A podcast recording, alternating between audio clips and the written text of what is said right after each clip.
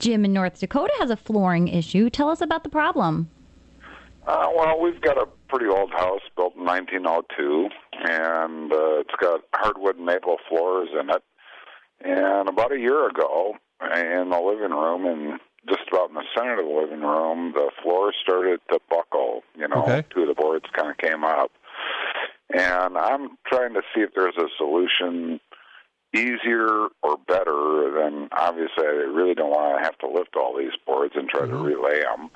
And I'm not really thinking what I want to do is take a circular saw down the middle of it and saw it and try to get it to seal back down. But so Okay. that's what I'm calling about. Any chance on you can getting getting these two boards out so that you could work on them?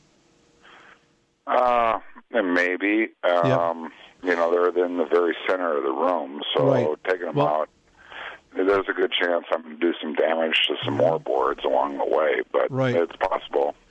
Um, what I would probably do in this case is I would probably saw down the uh, the ridge between the two where they're popped up, so Yeah. that we eliminated that tongue and groove, and that would probably allow them to be disassembled and pulled out. And then I would clean out underneath, try to figure out why it's you know popping up, maybe see if there's any debris in there, or there's some pressure, something shifting, and then I would try to lay them back down. It might mean that you have to actually trim them because they're too wide now, or undercut them so that you sort of take the uh, the underside edge off so that you can get them back down. And then I would reattach them and I would reattach them with screws and I would put wood plugs in to hold them in place.